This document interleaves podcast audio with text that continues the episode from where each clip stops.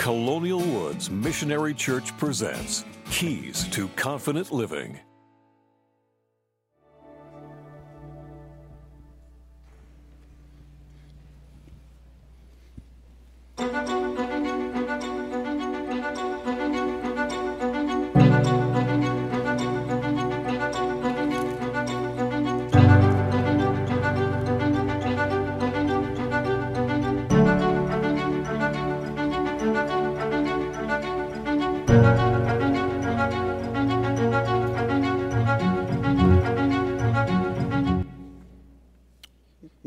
Good morning, everyone. How are we doing this morning?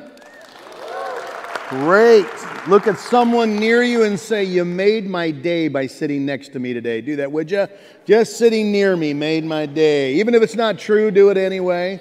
I'm glad you're here this morning. If you have your Bibles, take them and turn to Revel, or Revelation, Romans chapter 12. This is going to kick off a new series. I promise we'll get to this passage in a few moments. It's a new series called Rewired to no longer be conformed to this world, but transformed by the renewing of our minds or our attitudes. And we're going to go on a journey over these next six or seven weeks together as, uh, as we are processing and as we're learning and growing together. This series actually started for me a couple of months ago. It was early August, I think early August, late June or July, as I was processing where we were going to be going as a congregation. And I actually had, the team will tell you, I actually had the messages kind of, I've been had series I wanted to do this fall and kind of knew where I was going on this whole thing. But as I, obviously, as we live in the, the COVID reality and all that had been happening, I was just simply paying attention to culture and it just began to trouble my heart that I felt like there were some things that I needed to say to the church, the body of Christ, and wanted to be able just to kind of share as we take a look at this. And I, I don't know about you all, but um, I noticed that I was beginning to kind of get into a little bit of a funk. And so last month we took some time just to talk as a pastor to his, his congregation about what it means to be the body of Christ, the family of God, how God wants to do some things through us that God just isn't going to do any other way. He's chosen us to be plan A to accomplish these things in the world. And then I started thinking about how important it was for us to think differently than everyone else thinks that as we look into this whole thing of taking on challenge and change. And it actually came uh, from a thought that I had from a movie I saw years ago. I'm one of those guys who's very audio visual driven. I, I encounters with people I kind of remember, and I remember movies a lot. And this was the movie Dances with Wolves. Main character was uh, John Dunbar, Lieutenant John Dunbar, played by Kevin Costner. And uh, as I was reflecting on Lieutenant John Dunbar, he was uh, to be stationed by his request out in a far western post. It was the furthest reach of the military. He wanted to serve and he wanted to see the West before it was gone. He wanted to see Indians. He wanted to see buffalo before all of that was gone. And so he uh, goes out into this post. He gets to the outpost, if you know the movie, and the post is empty. It's been abandoned, I guess, because of a, of a fight or some conflict that took place. Everybody abandoned post. It was completely, it was dilapidated, by the way. And he begins to settle in and he gets into some bad habits. Um, he really doesn't take care of him that that much. He doesn't shave. He doesn't really keep himself cleaned up like you would think an officer in the military would be. And in one encounter in this whole thing, as he's trying to get things kind of tidied up, uh, those who are a scouting mission of, of uh, tribesmen, they look down, see his horse, they try to take his horse, and he has a weird encounter with them, and, and that kind of is a turning point for him. And he's always writing in his journal, and in his journal, he writes down these thoughts. I realize now that I have been wrong all this time. I've been waiting. Waiting for what? For someone to find me? For Indians to take my horse? To see a buffalo? Since I have arrived at this post, I have been walking on eggshells, and I'm sick of it. Tomorrow I will write out to the Indians. I don't know about the wisdom of this thinking, but I've become a target, and a target makes a poor impression. I am through waiting. And it doesn't take too much to reflect on that statement to kind of identify that I think that a lot of people, in fact, a lot of believers, have taken this last seven months, and it's easy to get a target mentality. It's easy to get kind of a victim mentality and woe is me. And I, I believe that. This is me telling you. You start feeling sorry for yourself. And the Lord kind of woke me up a couple of months ago and said, Hey, look at this as an opportunity not as a tragedy. Now, certainly tragedy, people's lives being lost, but you are the church. And the church should be leading, not following. The church should have answers when others don't have answers. The body of Christ needs to be light into the world. And so, what is it that God may be giving you opportunity to do that otherwise you never would have had a chance to do? And so, I realize that it takes a different kind of a mindset. And this passage really stuck out to me because Paul says you need to be transformed by the renewing of your mind. It's a new attitude that you could actually translate it attitude. That there needs to be a transformation that takes place. The word morphe, transformation, it's like a butterfly metamorphosis. It means to have internal changes in such a way that they permeate into how we look outside. It's not about trying harder, it's about a transformation that begins with the work of the Holy Spirit in our lives as believers as we surrender to Him. And it makes sense because Paul talks about having a new mind, a new mindset. He talks about that quite often in Scripture. Philippians chapter 2, he says, Let this mind be also in you that is in Jesus Christ. In other words, you should have the same mind, the same thought pattern that Jesus has. Um, he says in Ephesians chapter 3, I think it's verse, or chapter 4, verse 23. He says, uh, Don't live this way. He says, Be renewed in the spirit of your mind. He talks a lot about this whole thing, not just about a heart change, but a way you think change. In fact, I love it because in, in 1 Corinthians chapter 6, Paul gives a litany of individuals, evildoers, if you will, that will not inherit the kingdom of God. And he kind of goes down through a list, and then he says, And that's what some of you were but you have been washed, you have been sanctified, you have been justified by the Lord Jesus Christ and by the Spirit of God. He says there's a washing that takes place. And so people say, well, you're a believer, you know, you've been brainwashed. Yes, I've been brainwashed. I hope you've been brainwashed. I've been washed by the Spirit of God, transformed. There ought to be a cleaning that takes place. And I think differently today than what I used to think. And it's easy to slide back into conformity with the way the world thinks about things rather than how Christ wants me to think about them. By the way, just as an introduction, we're going to get to that Romans chapter 12 passage. But as an introduction to that, one of the passages that when I pray before a service, I pray it almost every week. You may not realize it, but I always pray that the Holy Spirit would reveal the deep things of God. It's found in 1 Corinthians chapter 2. Well, in that passage, as he comes to the conclusion of it, the Holy Spirit reveals these deep truths of God to us because why? We have the mind of Christ.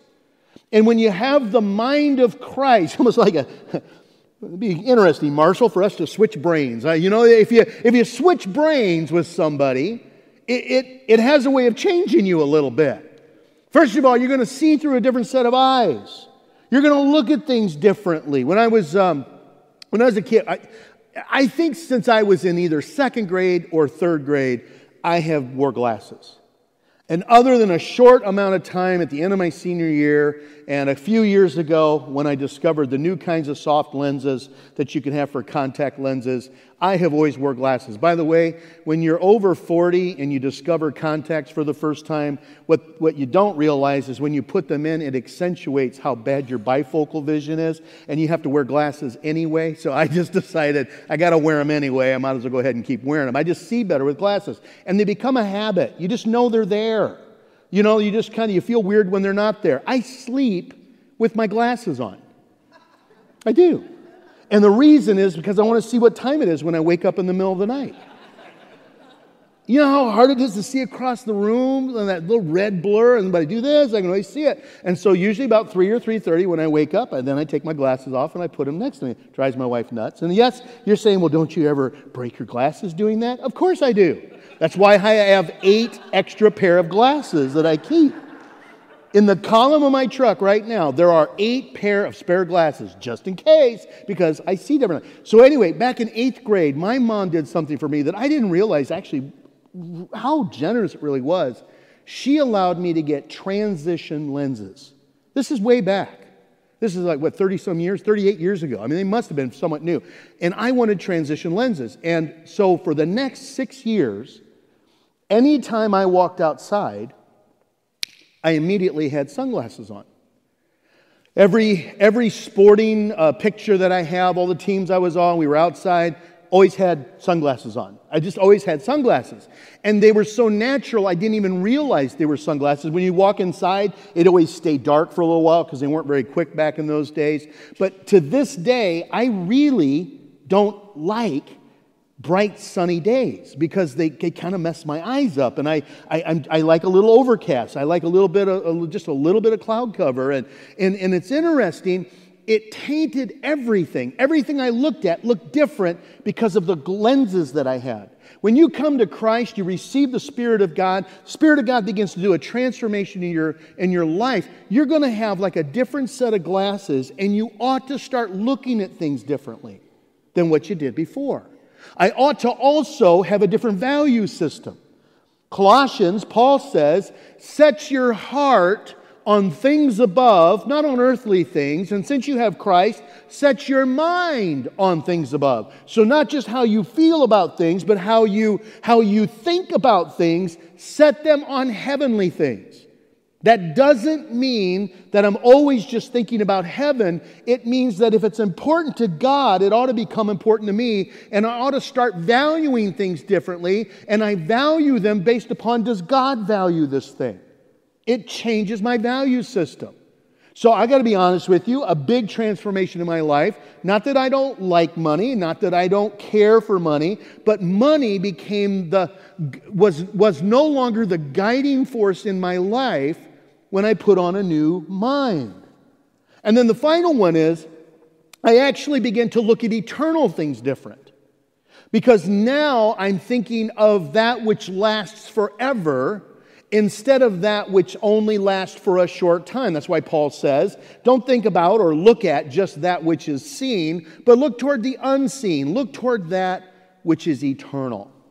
Now, all of that in mind, we come over now to Romans chapter 12, verse 1, and we look at the impact that a transformed mind will have on a person's life. And he starts in chapter 12, verse 1. Therefore, I urge you, brothers, in view of God's mercy, to offer your bodies as living sacrifices, holy and pleasing to God. This is your spiritual act of worship. Do not conform any longer to the pattern of this world, but be transformed by the renewing of your mind. Say that phrase with me, would you? Be transformed by the renewing of your mind. Then you will be able to attest and approve what God's will is, his pleasing and perfect will. For by the grace given me, I say to every one of you, do not think of yourselves as more highly than you ought, but rather think of yourself with sober judgment in accordance with the measure of faith that God has given to you. Just as each of us has one body with many members, and these members do not have the same function, so in Christ we who are many form one body, and each member belongs to all the others. The first impact of a transformed mind that I see in this passage is that I'm going to begin to live with a sense of gratitude. There should be a sense of gratitude as I begin to think about things differently. And you're saying, well, how do you know that? It's the very first words. Therefore, brothers and sisters, in view of God's what? Mercy that is a gratitude word because mercy says, God hasn't given me what I deserve. And oh, by the way, grace means He's given me way more than I did deserve. And they're the flip side of the same coin. And you're saying, well, why did He say therefore? Because the previous 11 chapters, and specifically the previous five verses, He's reflecting back on all that God has done and how that ought to bring a sense of gratitude.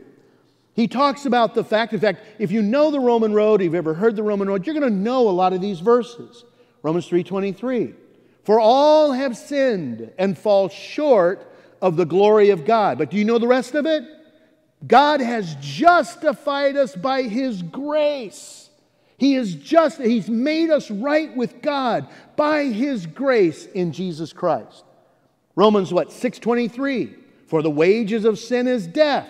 But, you know the rest of it? The gift of God is eternal life in Christ Jesus our Lord. On the one side, he talks about what we deserve. On the other side, he shows what God has graciously given us in his mercy, in his grace. You come into chapter 7, he says, Woe am I! I am a sinful man, and I deserve to be bound in slavery. Chapter 8, verse 1. But now there's no condemnation for those who are in Christ. Who releases me from this life of sin? It's, it's Jesus Christ who does this. And he celebrates. And so he says, when you realize you've been set free, when you realize you've been forgiven and you don't deserve it, when you realize that it's only by his gift, he says, how can that not give you a life of gratitude? No matter what else is happening. And by the way, if you've ever met a person who lives with a spirit of gratitude, they're different and they have an impact on you. Imagine the impact you have on the world around us when you live with a sense of gratitude. Out of that sense of gratitude takes us to number two. Number two, transformation area number two, you're going to begin to look at ownership and by virtue, worship different. And I'm going to put them together. I hope it'll make sense. Look what it says in verse. Uh, the rest of verse 1. In view of God's mercy, offer, say offer with me, would you? Offer. We take in offering. It means to give God. Offer our bodies as living sacrifices, holy and pleasing to God. This is your spiritual act of worship. And I put ownership and I put worship together because genuine worship is understanding who really owns me. And when I offer myself, what I am doing is I am surrendering. I am yielding to the Lordship of Jesus Christ. I am asking for the Spirit of God to, to take over and lead my life. And it is my spiritual form, he says, of worship. And people love to talk about worship. And Wesley and I have talked a lot about worship.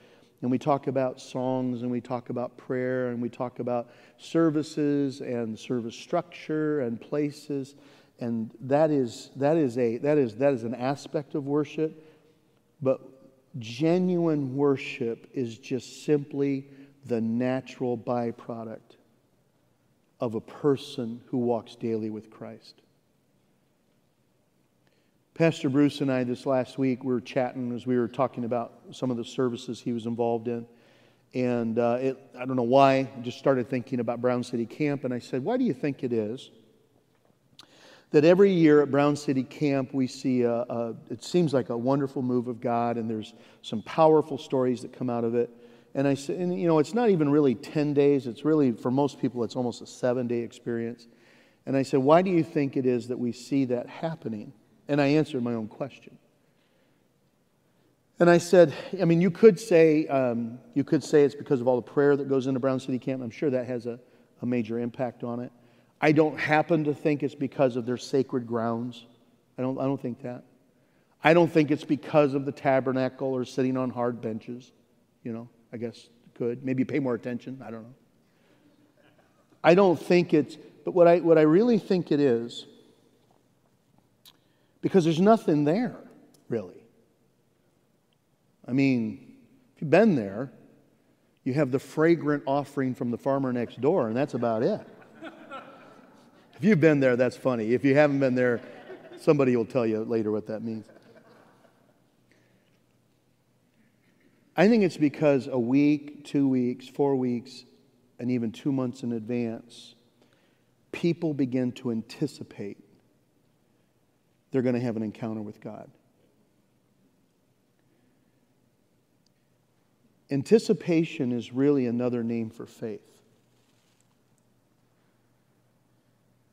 And I said to Pastor Bruce, What do you think would happen if every week, as congregants, we began to anticipate an encounter? and that we're going to anticipate God when an encounter with God when we come into worship, or we're going to anticipate God's going to answer prayer when we come together in prayer. We anticipate that God's going to change a life when we begin to share Christ. We begin to anticipate, and it is amazing what anticipation does. It is an attitudinal adjustment that brings about tremendous change. And I'll never forget what Steve DeNeff said years, uh, a number of years ago at, at Brown City Camp. Stephen S. said, Why is it that we today worship and do worship better than at any time in the history of the church? And yet there is a greater disconnect than ever before in our obedience.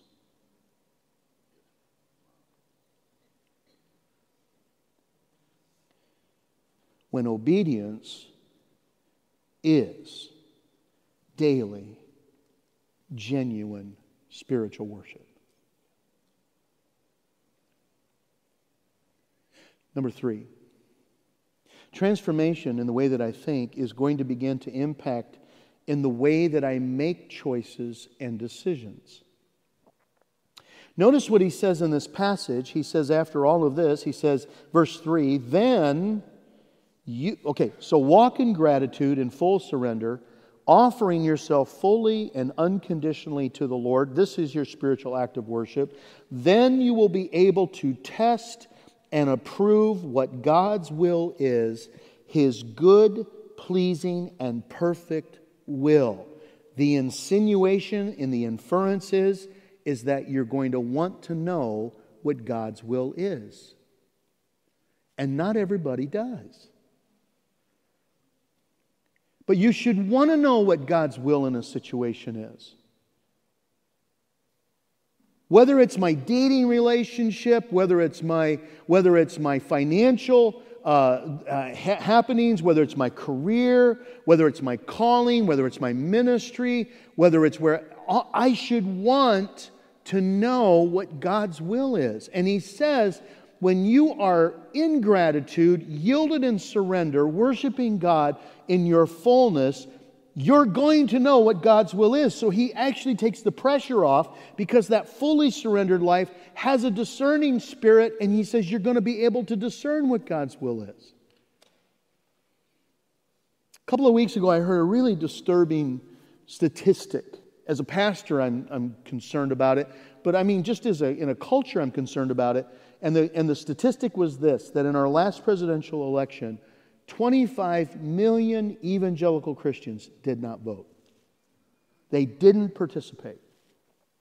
Statistically, if you just round that off to all Christians, a third, uh, 30 to 33% of all Christians who self identify as Christians did not participate in the election process.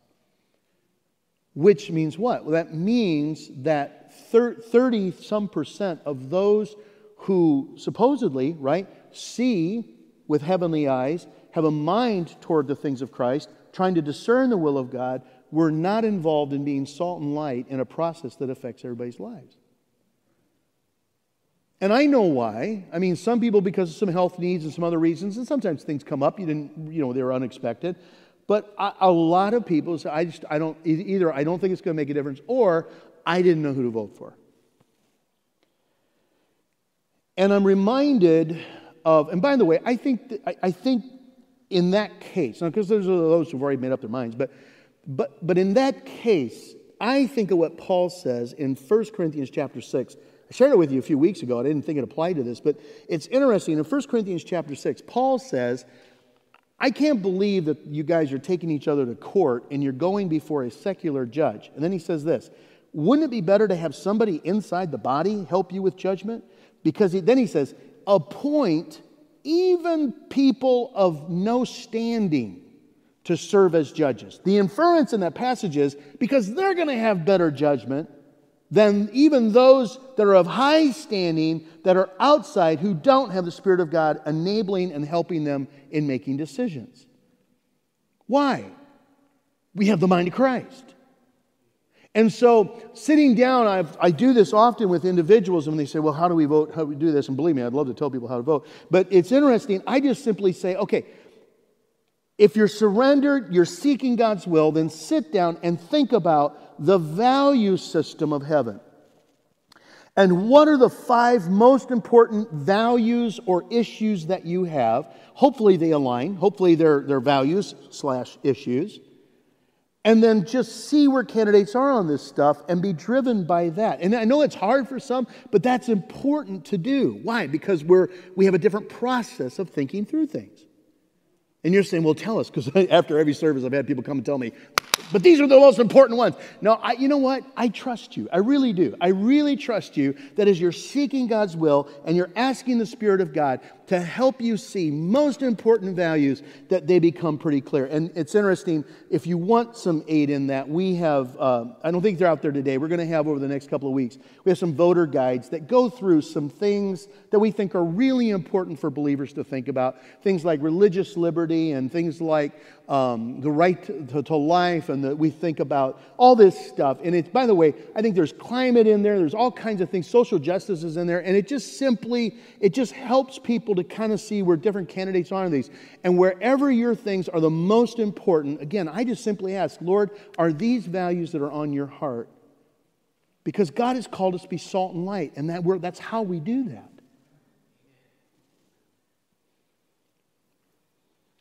Number four.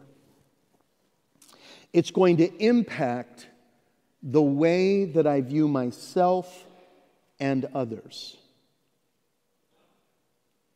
He says, uh, verse 3, he says, um, By the grace that is given, I say to every one of you, do not think of yourself more highly than you ought, but rather with sober judgment, which means what? But don't think of yourself more lowly than you ought. Think of yourself in an honest way. He says in verse 4, he says, he says just as many of us form um, one body, with, we have a body with many members, these members don't all have the same function, so in Christ, we who are many form one body, and each member belongs to all the others. So I'm going to have you do something, and I don't want you to feel weird about it, so just kind of take a glance. Just look around you and just look at people. Okay? Just look around, just see people. In Christ, you belong to them, they belong to you. I will tell you that is a completely different way of thinking. Because we live in a world that says, get everything you can, can everything you get, and then sit on your can, right? You want to hold on to it. It's all about you. And Christ says, submit, see each other highly and ranked highly, submit one to another out of reverence for Christ. That is a different way of thinking.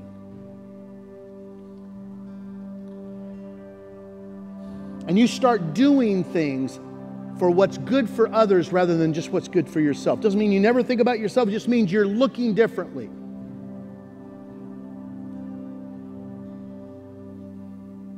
So I'm walking in gratitude. I'm fully surrendered, and my life becomes a worship service to Christ. I actually want to know what He wants me to do and I will know what He wants me to do because I have the mind of Christ, and I'm going to begin to look at others and myself through the lens, the values, and the mind of Christ. How can that not change the people around us? And how can that not be encouraging to those who are discouraged? And how can that not be hope in hopelessness? And how can that not be light in dark places?